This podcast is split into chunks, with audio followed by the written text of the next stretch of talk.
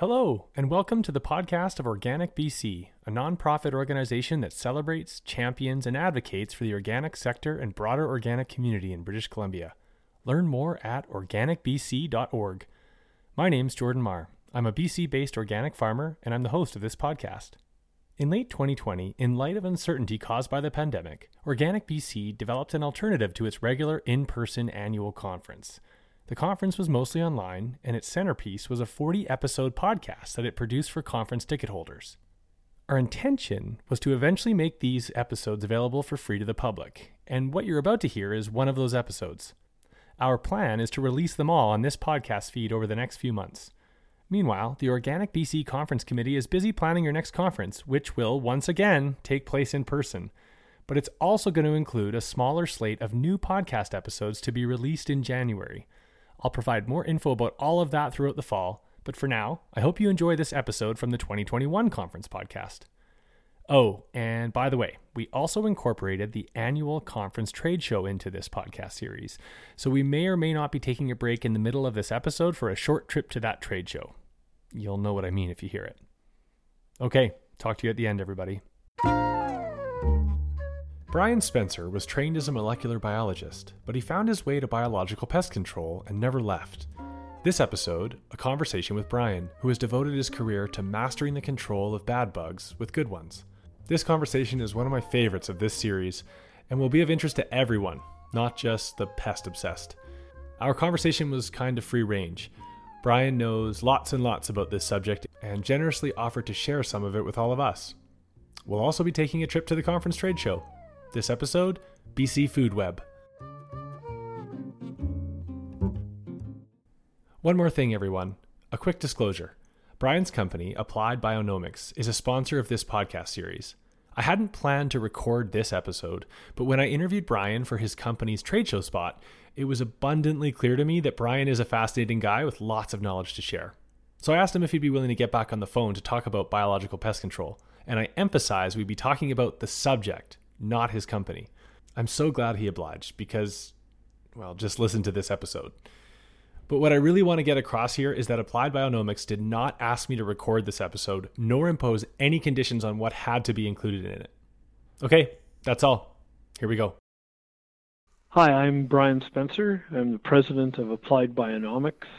Uh, I've been with Applied Bionomics for about 30 years. The company is about 36 years old, uh, established on Vancouver Island, and we uh, haven't uh, moved since. So we're uh, we're a strongly uh, West Coast Cascadian company. Um, our main focus uh, originally was to uh, provide uh, beneficial insects for the cucumber, tomato, and uh, burgeoning pepper industry. Um, since that time, we have uh, uh, we still do that that work, but we have focused on more outdoor crops. Nurseries, propagation, and sustainable agriculture, ranging from bananas in Honduras and uh, palms in Trinidad to pecans in Oklahoma and uh, apples in uh, Wenatchee, Washington, and uh, and the list goes on and on. Brian Spencer, thanks a lot for joining me on the podcast. Oh, no problem. Thank you for inviting me. Brian, I thought we'd start this conversation about biological pest control um, by talking about you and what got you interested in the first place so many years ago. Oh, okay. Well, my background is I have a degree in microbiology from University of British Columbia, and I wanted to be a marine microbiologist, but when I graduated, I realized there was no such thing.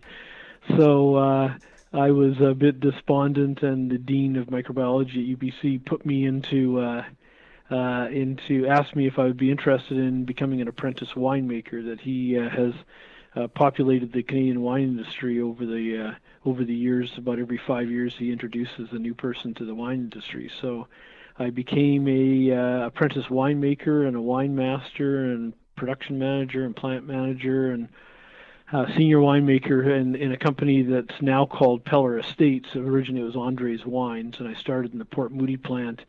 Uh, doing uh, quality assurance and then uh, becoming the apprentice winemaker and cellar master. So I was um, used to arguing and trying to come up with better alternatives for uh, pest control in the grapes. And uh, then one day I was sitting in the, my dentist's office uh, reading an article about Don Elliott, who founded uh, Applied Bionomics and the beneficial and about the beneficial beneficial insects, and, and I thought, wow, that's uh, actually exactly what we need. We need a company that's uh, promoting this kind of thing at a much higher level. So, uh, so I was getting ready to leave the wine industry anyway. I had done my 10 years and uh, wanted to move on, and this was an opportunity to jump into a new industry. So, uh, so that's what got me interested. And at that time that you joined the company, what what was the main focus? Uh, the main focus was still the big tomato guys, the pepper guys, the cucumber guys. Um, we we started to notice that um, when I first started working there, there was one grower named uh, Tony Kavanaugh, and he uh, pulled me aside when Don took me around. He was a Richmond uh, cucumber grower, and and he was just getting ready to retire. And he pulled me aside and he said, uh, "Brian," he says, "you got to promise me one thing." He says, "You got to try and figure out why the products don't work as good as they used to work."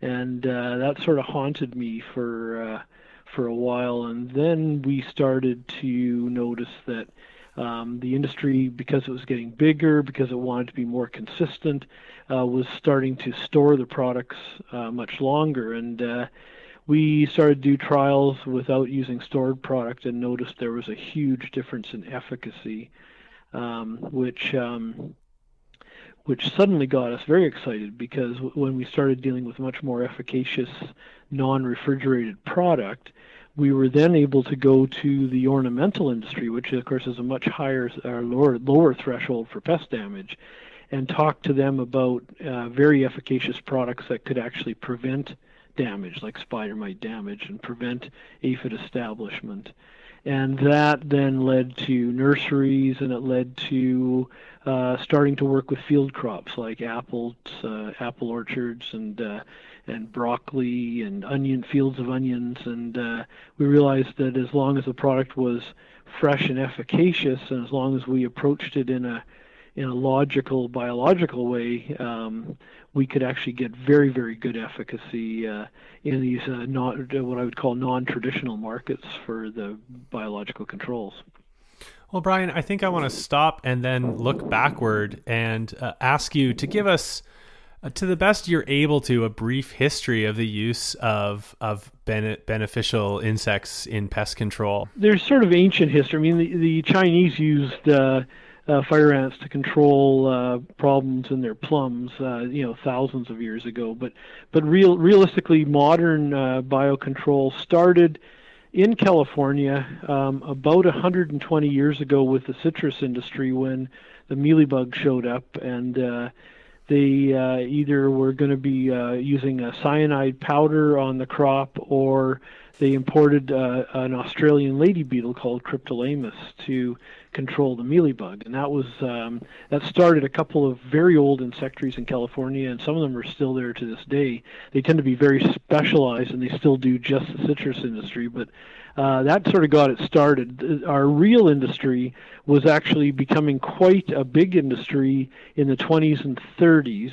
Um, and I was talking to an old, old grower in uh, in De- in Delta one time, and he said he remembered uh, going to the train station in in New Westminster to wait for the shipment of uh, beneficial insects from Dominion Insectary in Ontario to put in his broccoli crop, and uh, and it was actually a, quite a thriving business, and worldwide it was expanding relatively rapidly until World War II, and that was when um, the nerve uh, gas, uh, the phosgene was uh, suddenly realized that it was also very effective as an insecticide.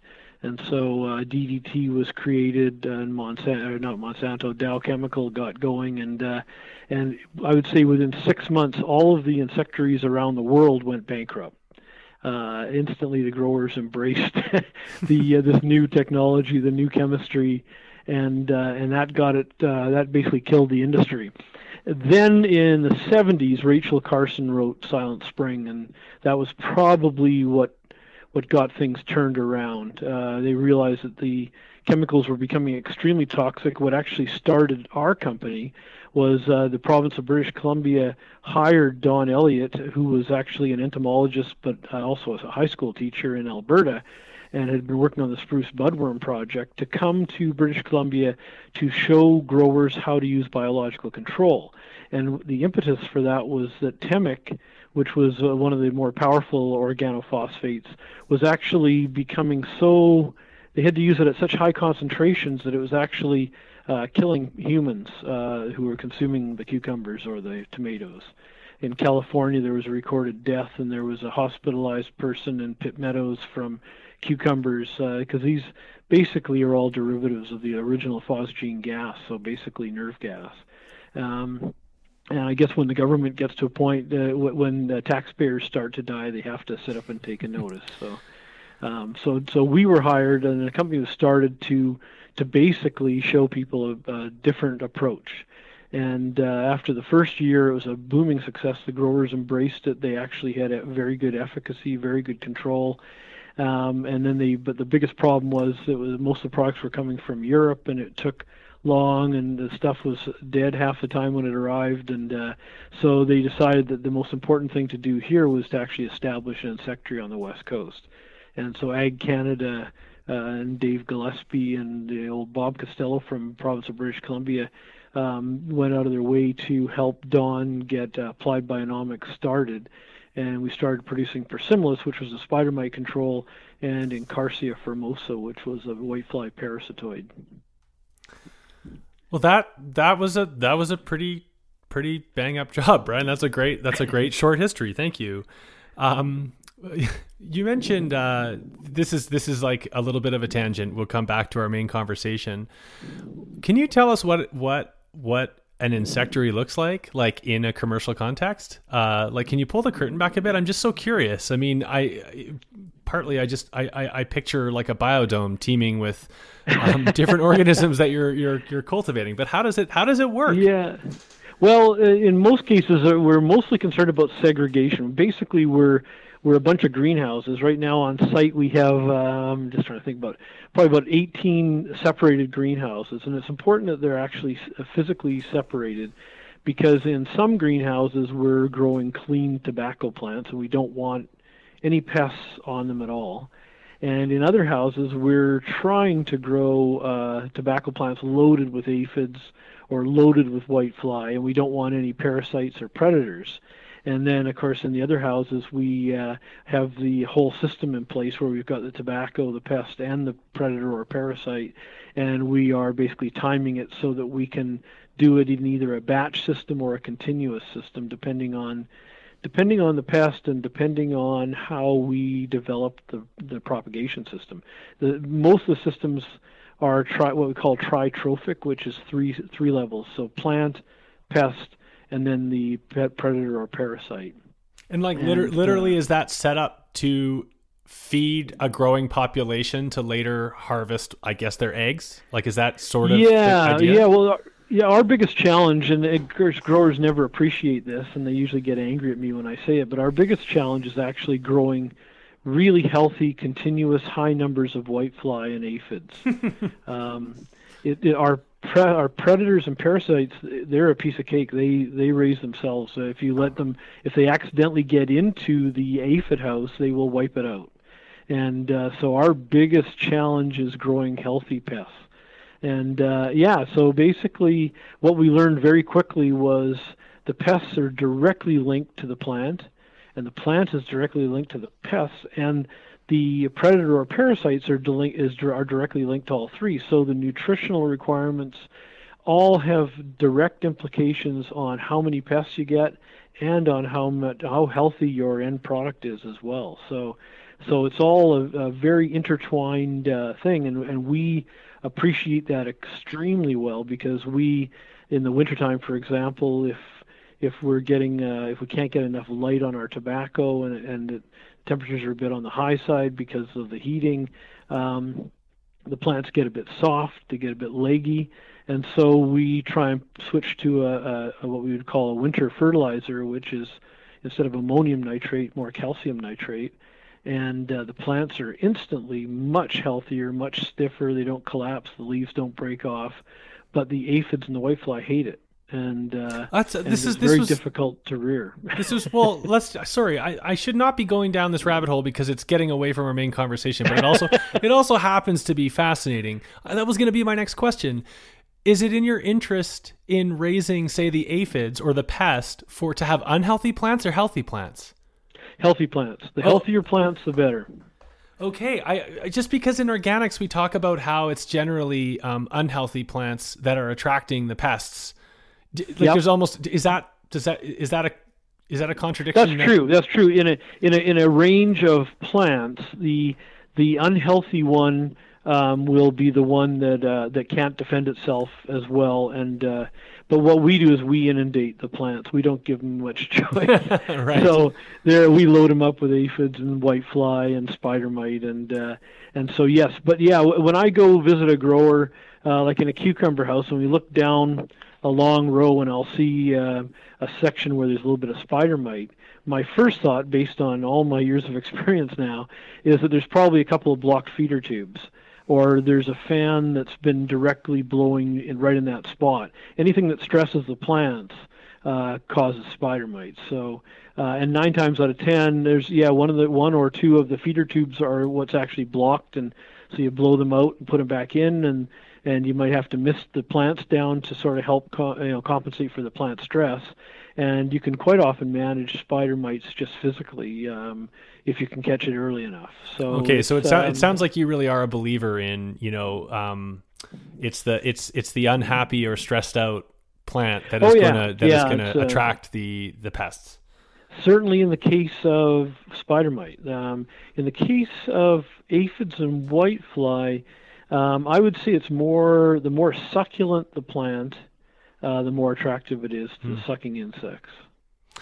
Um, so, but anyway, just to finish that thought, in you want healthy plants for your pest populations because you want them you you want and need them to thrive for that stage of of production. Yeah, yeah, and what we actually have find is that uh, we we have to work into the equation once they're loaded with aphids or whitefly. We have to actually compensate and treat it like a bigger plant. We have to over fertilize because we're not only feeding the plant, we're also feeding the pest. Right. Okay. Oh, that's so interesting. Okay, I'm gonna I'm gonna thank you for that little uh, look at at how you do that because it's it's Sure. that is cool. Um, well, and that was one of the things I wanted to talk about. It was as the concept of the pest as a symptom, and that uh, that sort of uh, it does cover that uh, that part of the discussion because I think it's very important that people realize that um, it is really tightly intertwined, and and there's always a reason for uh, an infestation. Yeah, and and I, I'm I'm hoping we'll we'll come back to that, but I, I now want to jump over to what you said earlier before you gave us that history, which was that that comment from that grower, that cucumber grower who who asked you to figure out why it wasn't working as well, and and you were saying that the the general industry was getting bigger, and I'm going to assume focused on efficiencies that made the product less effective. So maybe you could pick it up from there because I think that's really interesting to hear about. Well, yeah, and it's very controversial. I mean, the rest of the industry doesn't like me to talk like this because, uh, uh, yeah, it, what happened was um, as we got bigger, the demand, you know, and people started relying on our industry more and more. They, what they wanted was consistency. They they don't want to get all excited about managing their spider mites and then have us suddenly show up and say, "Well, sorry, we don't have anything this week. Um, you're going to have to go back and use your chemicals." So, um, so the industry is under a lot of pressure to find ways to uh, buffer the supply. And of course, the obvious way to do that is you uh, come up with some sort of storage system. And um, the sad reality is that you can actually store a lot of the products for an extremely long time. Like we have uh, one of our midges, uh, Aphidoletes, which is our aphid predatory midge, can actually be successfully stored. Um, I guess it depends on how you call it successful. It can be successfully stored for up to six months at four degrees, which is basically a refrigerator setting. Um, the problem is that they, uh, they uh, over time, there's a linear decline in the number of eggs that they're going to lay. So after three months, uh, they've pretty well absorbed all the eggs that they were going to be laid, and so, so yeah, they'll still survive and pass uh, the quality test because in most cases quality tests are based on emergence or motion or is it alive, but they're actually going to have no effect whatsoever on the pest population. right. Um, That's an extreme example, but uh, predatory mites, for example, are the same thing. Persimilis, uh, it's very easy to store Persimilis for up to 21 days, but um, same thing. They uh, they do absorb their eggs, and they have to reinflate eggs once they're mated again uh, and feeding again. And uh, and at, at basically at greenhouse temperatures or in summer temperatures, their lifespan is really only about six or seven days. And so if you've got a product that's been stored for two weeks or a week, and you put it in your greenhouse and you warm it up, it's probably not going to live long enough to actually reinflate the egg and lay any new eggs. Mm. And so um, it'll have a pesticide effect. But you'll put it on an elite spider mite, but it won't it won't actually lay enough eggs to get the next generation going, and so it won't really give you the effect that it should give you. Uh, and so the the problem is the industry um, when we started storing the product uh, because the efficacy dropped uh, the the first impact that hit us was not only were we more consistent, but we could also sell twice as much because the growers were suddenly needing twice as much product to get the same effect. And so it was one of those things that um, that pushed the industry down the wrong down mm-hmm. the wrong road in a really fast way. And so our approach was, well, we want to be different. We're not going to go toe to toe with the really big guys that have now basically all moved to Africa um, uh, so to get cheaper labor and of course better energy uh, costs. Um, we uh, we decided well we're going to be different. We're going to focus on efficacy and and that'll open up markets for us that the other companies can't approach. And so that's basically what turned us around. About 20 years ago, we started on that path, and and about 15 years ago, we had completely committed to uh, um, to doing the uh, the right thing and going after a completely different market. So we started going after ornamentals in a quite a large way. Our main focus now is ornamentals because of the of the much uh, higher uh, challenge. But of course, uh, some of our biggest customers are still the big uh, the big tomato and pepper people and the apple producers that that know about the efficacy and know how that the product can actually work for them. Hmm. Okay, well, Brian, I'm gonna we're gonna do one more tangent and then get to talking about those pillars of biological pest control, if right. that sounds okay. So, sure. in, in, a separate conversation, I was I mentioned ladybugs because, and I, will say, you know, I think in at least in my cul-de-sac of the farming industry, that seems to be the one that most kind of think of when they think biological pest control is ladybugs, say controlling aphids. But you, you mentioned you mentioned that the, the ladybug we all picture is, is is one that you can buy, but is perhaps not the best species to use. Could you could you talk about that a bit? I just found that curious. Well, uh, you know, there's a, there's a number of things with ladybug. There's no denying the poster child for the industry is the ladybug, and which is really ironic because um, in general, like we actually produce two ladybugs that are um, they're both little tiny black beetles uh, one of them is specific for spider mite, and one of them is specific for whitefly. Um, but in general, the uh, the coccinellids have a couple of bad habits that um, that really don't lend themselves to using them as an as a tool for biocontrol. And the, the first one is the fact that they are grazers. They don't they don't eradicate. They um, if you give them an open choice in an open system like a big conservatory, they uh, they eat a lot of aphids, and actually, if it wasn't for ladybugs, we'd be up to our armpits in aphids. But they they never clean up. They always leave aphids behind uh, with their egg cluster, so that their eggs, when they hatch, there will be food for their offspring. And so, from a biocontrol point of view, that's a, a bad habit. Um, when you lock them into a cage or into a conservatory, in the end, they will be 100% effective because they'll have no choice. But if they actually have a choice, they'll graze, lay eggs, and move on. And and their their disbursement when you get to the bigger ladybugs, like uh, the Hippodamia that's harvested in the wild in California that we all know, um, or the new beetle that showed up about uh, 15 years ago in British Columbia called Harmonia, which is the Japanese multicolored lady beetle they eat a lot of aphids, but they're constantly migrating and constantly moving.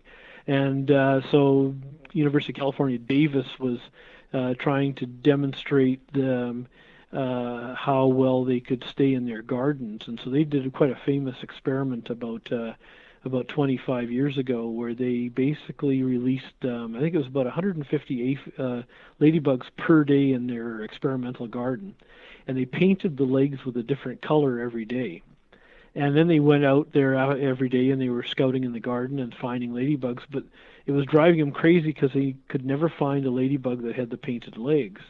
And so their first assumption was uh, for some they're they're somehow able to clean the paint off their legs, and so we have to ch- stop the experiment and do something different.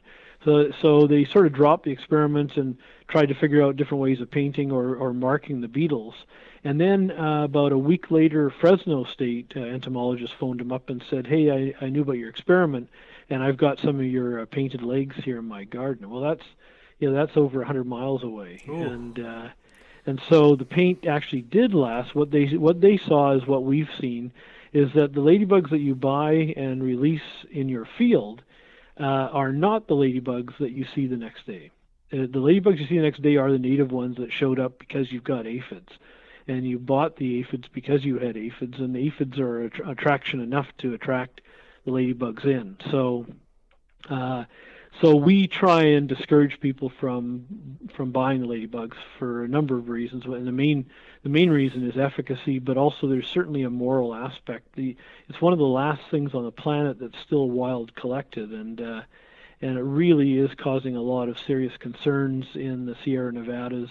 Uh, habitat destruction for you know these there's five grandfathered licenses to harvest the ladybugs, and they tend to hibernate under rocks up in the Sierra Nevadas. And so, you know, these five different individuals are driving up in their Hummers up the creek beds and shoveling them into burlap sacks and sticking them in a, in a fridge. And uh, and so there. And the other concern, of course, is that Hippodamia harmonia has showed up in uh, California, and it is displacing the, hip, the native Hippodamia as well and so the native population is under a lot of stress, and it's going to probably become endangered in the next couple of years. And of course, the uh, the droughts that they've had in the forest fires haven't uh, haven't helped the situation.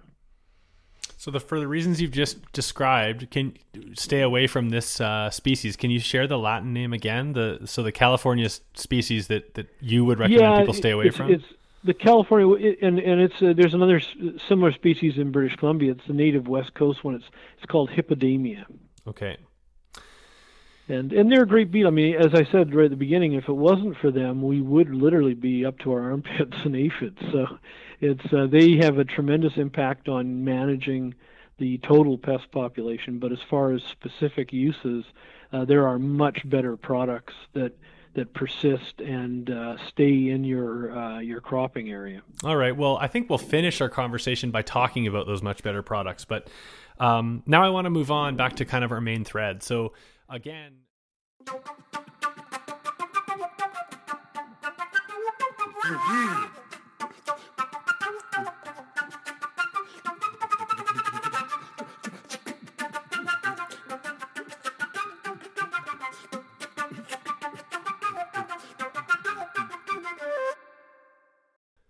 All right, so it's time to take another trip to the COABC Conference Trade Show. And for this episode, we're going to be talking to a couple of folks from the Center for Sustainable Food Systems at UBC, Jessica Lattis and Melanie Kuxdorf. Thanks a lot for joining me. Thanks for having us. Melanie, I think, think my first question is for you. You're with the communications team at the Center for Sustainable Food Systems at UBC. Tell me a little bit about the organization and what it focuses on. Yeah, so the Center for Sustainable Food Systems was established 10 years ago next year. And we're a teaching and research center, and we call it a local to global food hub. And we're working towards making the future of food more sustainable and secure. And so we model sustainability at the UBC farm and we do a lot of investigation there. It's a site of learning for students. We are certified organic as well, so we do model an organic system. And we have lots of researchers working in everything from bees to the forest to soils. You know, the food system touches everyone in every field. So we've got students from all across UBC from different faculties that come to the farm. So, Melanie, that that all sounds really cool. So, like, how how is the center kind of relevant to members of the public or specifically a farmer? We realize that academia can be in a complete bubble. We don't want to be there for a lot of like especially us we, we want our connection with the farmers and we were trying to fill that gap by starting something that we call the BC Food Web. So connecting the research that is happening here at um, the Center for Sustainable Food Systems and research that's happening at different institutions. So we're not being exclusive to UBC and connecting those with farmers and also giving farmers an opportunity to talk back to the researchers and say, hey, this is actually what we want you to focus on. So I know that that one of your goals in having a booth at our trade show was to talk about the BC Food Web and at bcfoodweb.ca and this is kind of a fun one for me because I didn't I didn't know about it until I was preparing for this interview and I went to bcfoodweb.ca and it is an awesome website. Um, so now I want to I want to jump over to you, Jessica, uh, as the BC Food Web manager. Just tell us about this excellent resource. Yeah, so the BC Food Web is a um, freely accessible online portal which is used to increase access to food systems research results and other a plethora of other resources, not only for producers but also for processors, policymakers. We aim to reach educators and even the general public with this site the, the the need for a site like this is just so obvious to me as a BC based farmer because it really is true that it can be intimidating to kind of like figure out how to go and and and, and get access to relevant research. This is a really good attempt at at making that way easier for people in the food system. Yeah, and I just want to also give credit to Dr. Lisa Powell, who in 2018 um, created the BC Food Web as her brainchild as one way to fill the gap in extension services in, in British Columbia. Well, uh, I just think I just think it's a really good example uh, of of a tool that that will help bridge that gap between academia and and the people on the ground, kind of producing food or working with food in the food system. So, thanks very much to you both for for for talking about it today. And that website, one more time, is bcfoodweb.ca.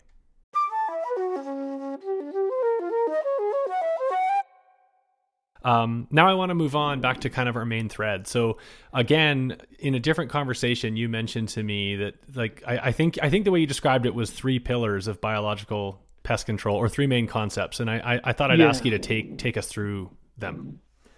Yeah, yeah. So uh, I, I have a bit of an advantage because I wasn't actually trained as an entomologist. So I, uh, being a microbiologist, I, I look at populations rather than individuals, and so I, th- I find that very useful in this business because we're really looking at at the population trends, not necessary specifics. But yeah, the, the, if you look, pick up a textbook, an old textbook in entomology, uh, you'll see there's uh, basically three styles. Uh, one is called classical uh, one is called conservational, and the other one is called inundative. And the industry that I'm in, um, we are the inundative industry. We're we tend to go to uh, tomato house and uh, inundate it with beneficials to get rid of the pests, and that's basically considered a one-time approach. It's it's not prophylactic. It's uh, it's more of a reactionary thing. The classical one is the best example is uh, it's usually done by governments, and it's usually um, when you have an invasive species. And the, uh, probably the easiest example right now to give you is the emerald ash borer when when it showed up in the ash trees in in uh, Michigan area. Uh, it was causing tremendous damage to the ash forest. And uh, so what uh, the researchers uh, immediately started to do was they tried to find out, okay, what are the natural enemies of this uh, emerald ash borer? Because uh, there was nothing in North America that recognized it as uh, food. And so they went to China. Actually, the USDA have a Chinese lab, and they went through uh, some candidates. There was three uh, parasites of the emerald ash borer in, in China that they figured were um, were worth looking at and they brought him to North America under quarantine. And then they started testing him against non-specific targets because one of the big fears that you have is uh, if you bring in something uh, that's going to cure your uh, pest problem, if it if it uh, has uh, if it has other hosts that it, it's capable of adapting to, it could actually decimate our natural balance and wipe out some of the other borers that that are um, I won't say are important for the forest, but are certainly part of the ecosystem. And so you can uh, you can basically turn the whole thing on your head if you're not very careful. So they very carefully uh, make sure there's not a lot of non-specific targets that could cause problems. And then uh, at the end of the report, Agriculture Canada actually did the report for the USDA. They uh, they came up with two species that looked quite likely to be quite effective and not likely to uh, screw up all of the other uh, species in the area. And that, and so what they do is they bring them in, they rear them up in a lab on emerald ash borer, and then they get a specialized permit uh, that the government provides you to to do a release in the environment. And uh, that was done, and uh, and if you're lucky and if it works, uh, they establish and they start to control the pest and bring it down to sort of natural pest levels, which are, are basically what we call a balanced ecosystem. Um, so that's classical, and uh, and then the uh, the one that our ancestors used has been determined has been called conservational, and and so the best example of that is if you go back to to England and you look at the croft uh, systems of agriculture, uh, they had hedgerows, and a lot of the crops were separated by hedgerows, and the hedgerows were um, basically a reservoir of, um, of a mixture of plants that had nectar uh, and uh, and structural plants that offered refuge and also insulation over the winter. And they were basically the homes for the beneficial insects and to some extent the pests. And um, and so uh, in the old days, uh, we never, we seldom had overrunning uh, pest problems because uh, there wasn't international travel, so you didn't get some weird new pest showing up. And uh, you always had predators and parasites living and coexisting with the pests that you were dealing with. And so when the pests got a little bit out of line, um, it would just be more food and more incentive for the parasites and the predators, and their offspring would uh, reproduce faster and they would manage the system. So there was always a bit of a crop loss and there was always an active dynamic, but uh, there wasn't total crop failures. And of course, a big problem with modern agriculture has been the elimination of diversity in our systems. And so I guess exactly, yeah, exactly. Well, yeah. I, this is this is almost an off recording uh, little tidbit, but in another episode of this podcast, um, I interview a researcher. I can only remember her first name right now, Chandra, but she's involved in work that combine the classical and the conservational to control spotted wing Drosophila. Um, so she was reviewing some of their results, in, in, including um, exploring for natural predators coming from Asia, um, yep. in the way you describe, and and then also um, researching, you know, some of some of the permanent habitat that can house some of these parasitoid wasps that that they're right. hoping can take can control these populations naturally. Yeah, exactly, exactly. And spotted wing Drosophila is a, is a good example of, yeah. You know, I, I sit on the uh, NAPPO, North American Plant Protection Organization's uh, biological control expert panel, which which is basically USDA, Ag Canada, CFIA, and uh, I forget the name of the Mexico and government guys, but it's, it's primarily it's government uh, the government people that are responsible for regulatory and uh, research. And then in North America, because there's only three countries, they allow an industry rep from each country to be on the panel so they get some good feedback from the industry. So I'm the Canadian industry rep, and uh, we had a long discussion on the spotted wing Drosophila because uh, when when the governments get a new pest like that, um, the panic mode hits in. Of course, you know uh, the politicians are under pressure. The farmers are screaming at the politicians, "What are you going to do about it?"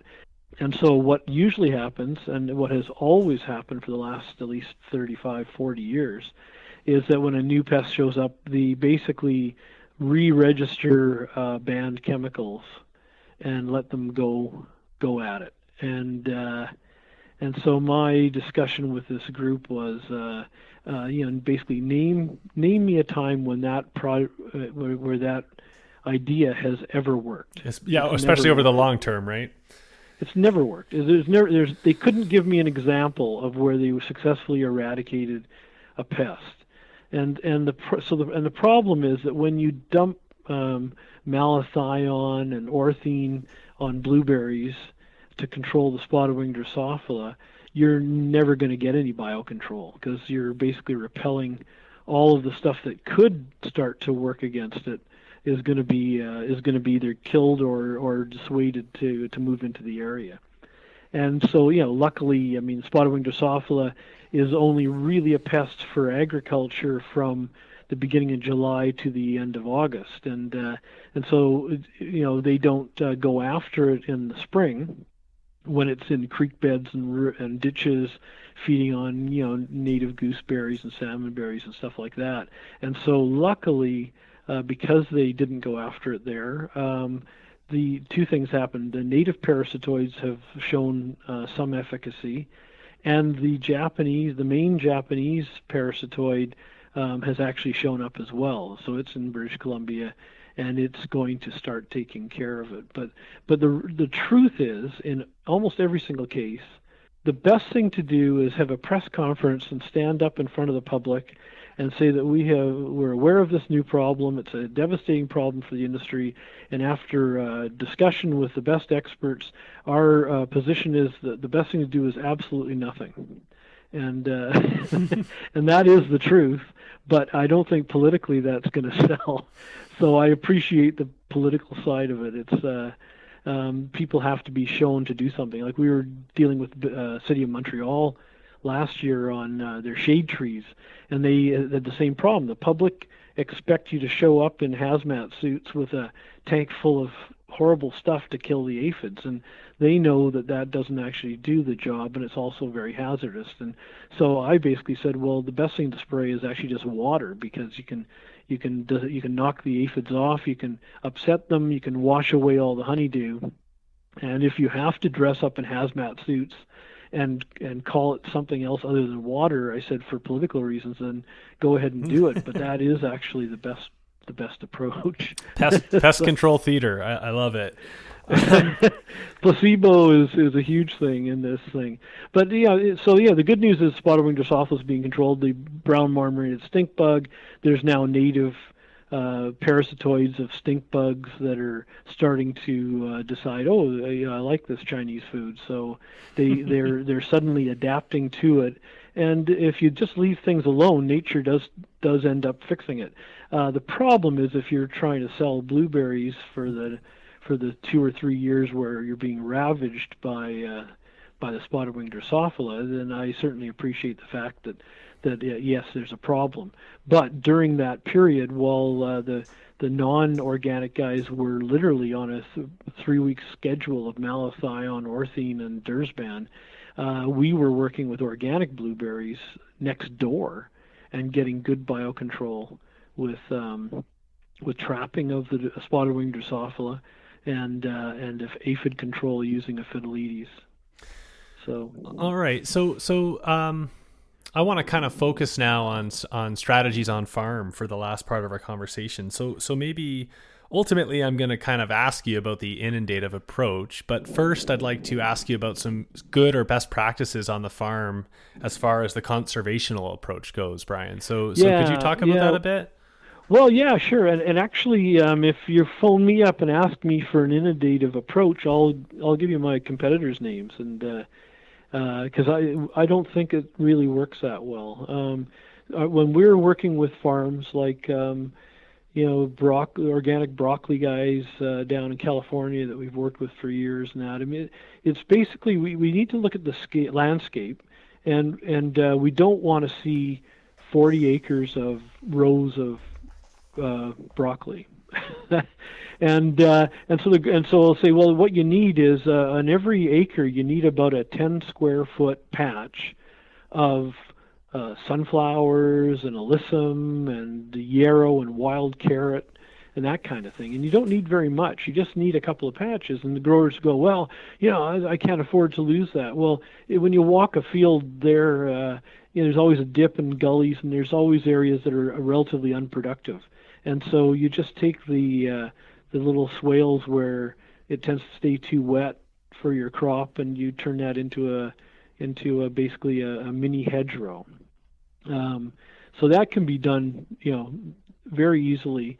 If nothing else, then at least do make sure the perimeter is is kept uh, wild. You know, it's uh, when when they were looking at the um, at the corn borer um, in in Switzerland, what they found was that they they couldn't find the parasitoid uh, trichogramma, the egg parasitoid of the corn borer, anywhere in the corn crop.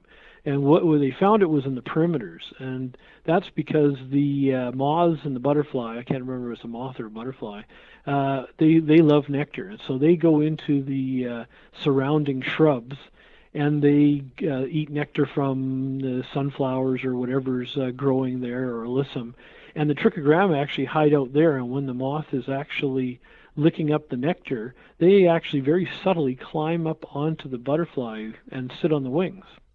And uh, I saw a photograph from the from the uh, plant from the entomologist, and there's like 40 trichogramma wasps sitting on a butterfly wing.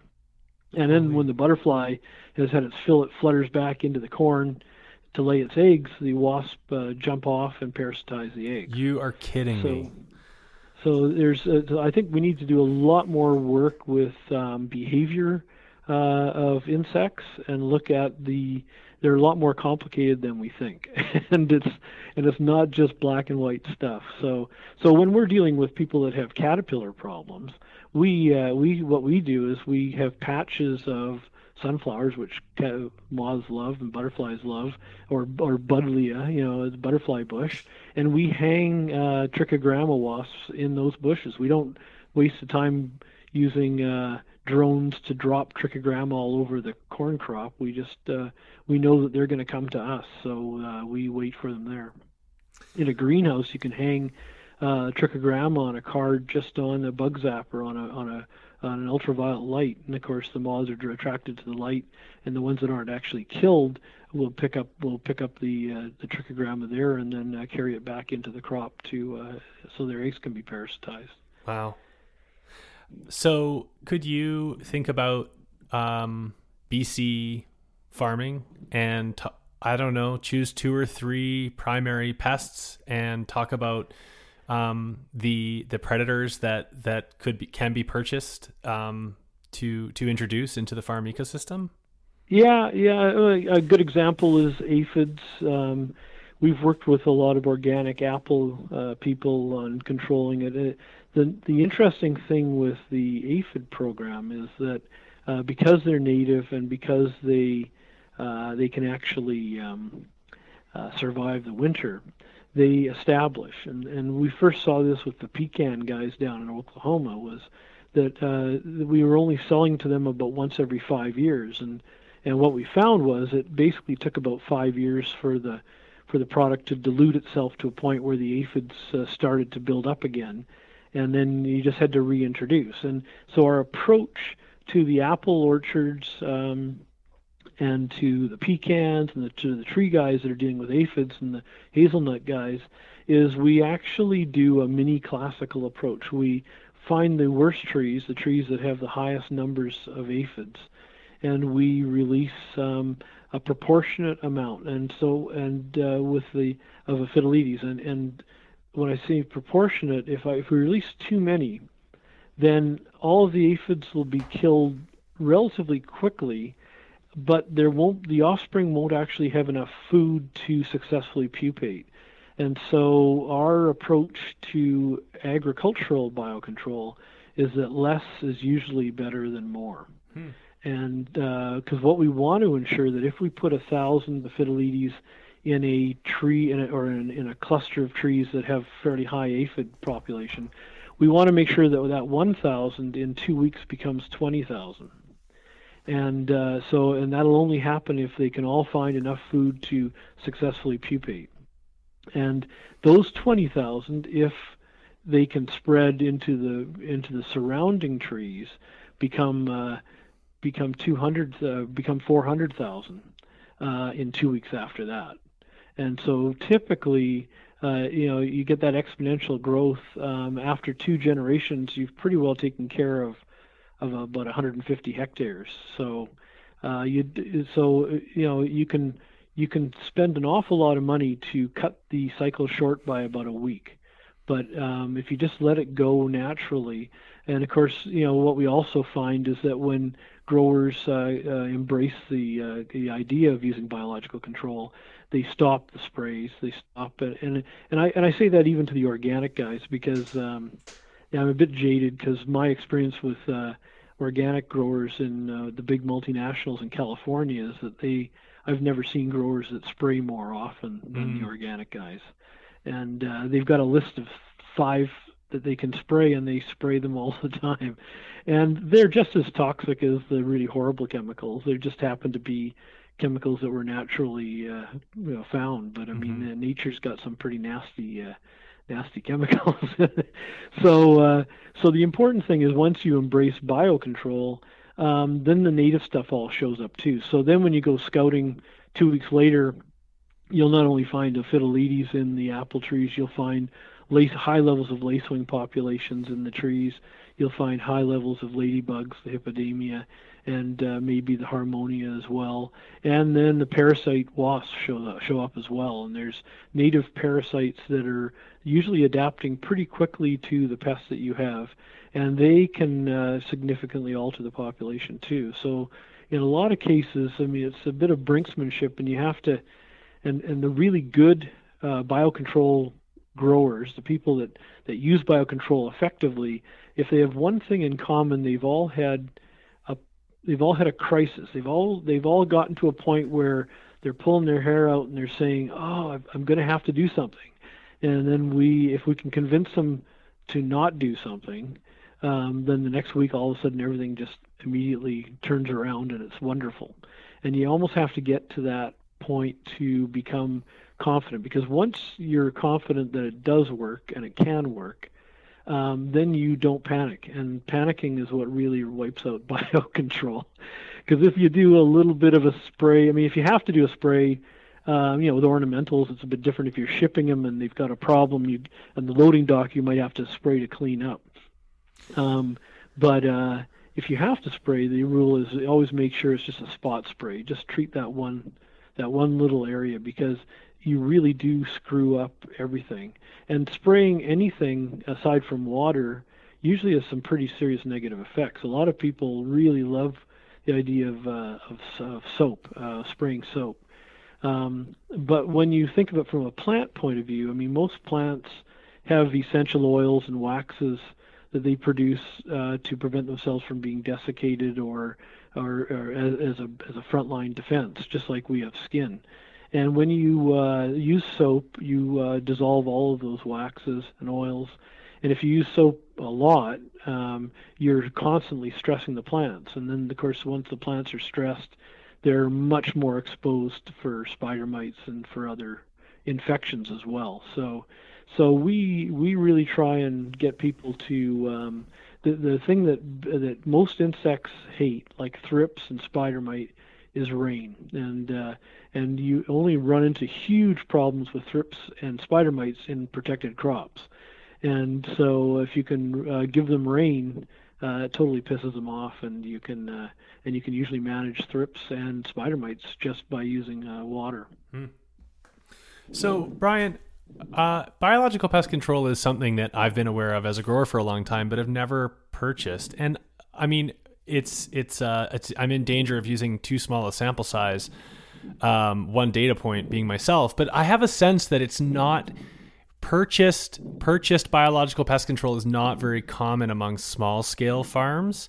And I'm wondering if that's just a lack of awareness of, about tools available to them through companies like yours, or whether it just happens yeah. that it's um, just not very cost effective. Like, because you keep mentioning large clients, and I'm yeah. wondering is is is there is there is it pretty expensive when you're only wanting to purchase the smaller no, amounts necessary for your not small really. farm? Not no? really. The main the main reason most guys don't uh, small guys don't know a lot about it is because the bigger companies um, they, they're not going to be bothered with a small company. I mean, they they can sell a hundred thousand dollars worth of product at a big t- tomato house. So their salespeople usually work on a commission basis, and uh, so they're not going to stop by a one acre uh, broccoli and uh, and um, onion farm, and uh, and because it's just they've got better things to do and they can be more productive do going elsewhere. So so that's so that's one of the reasons why we don't have sales staff because we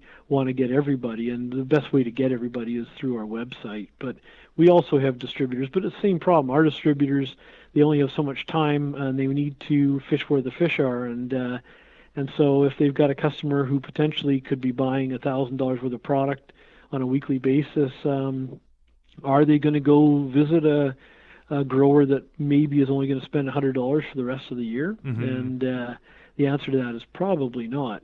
I, I will because to me I need to learn and, and our company approaches the little guys as much and, and if we could get our big guys to only spend $100 a year that would even be better. But uh, you know, you know, you know, Brian, I'm going to interrupt you and tell you what's been entering my mind through this conversation, which is that you keep mentioning your attempts to decrease your sales, and it's starting to make me think you're the you're the you're the you're the biological pest control equivalent of Monty Python's cheese shop. Exactly. it works. So you know, I just look ahead to the future, and I'm saying, okay, um, uh, van Lenteren, a famous professor in entomology from uh, Holland, um, published a really good um, textbook uh, about uh, I guess about 15 years ago now, and he was looking at biological control on the overall plant on the plant against the planet's pest control, and basically biological control represented at that time 0.2 percent of global pest control, and I would say in the last 15 years, uh, in a lot of crops and in a lot of markets, we've gone from 0.2 percent to 2 percent. Um, but I think in the next 20 or 30 years, um, as the chemical guys run out of ideas, um, we're going to have to go to 20%. And so I'm looking at my company and the people I have and this and the and even our potential for how fast can you grow and how fast can you train new people and that. And I we have to find better ways and smarter ways to use more efficacious products rather than just going after how many dollars can we sell this month. And so, um, so I've been very successful. When I was going to university, I was uh, I worked at Kitts Marine selling sailboat equipment, and my approach right from the, the day one, and it's always been very successful, is to try and basically talk people out of spending too much money. And if you do that, and you can demonstrate efficacy, um, they're your customer for life, and also then you get a good rapport with with the customer, and you can actually become better at what you do. So, so we uh, we approach things from a point of view that, gee, we we would love to cut your bill in half, um, and uh, if you know we try this and try that, we can maybe do it. Well, Brian Spencer, um, your passion for this topic is is uh, not just obvious; it's it's infectious. Um, and I've I've really enjoyed our our conversation. People who want to um, attempt um, to to to give Brian's company some money, I wish you luck. Um, can go can go luck. to can go to appliedbio-nomics.com. That's applied bio, then a dash, then nomics.com. Uh, thank you so much, Brian. Yeah, no problem. It was a lot of fun. All right, that's it for now. Special thanks for our podcast music goes out to Matt Eakle, a jazz flutist and father of organic rancher Aubin Banwell. You can search for Matt's music online. Eakle is spelled E A K L E. I also want to thank all of the guest interviewers you'll be hearing in this series as we re release it over the next few months Gavin Wright, Molly Thurston, Abra Brynne, Tristan Banwell, and Emma Holmes. Thanks to all of you for your contributions to the show. Okay, everyone, I hope you enjoyed what you just heard. I'm Jordan Marr, and I will talk to you soon.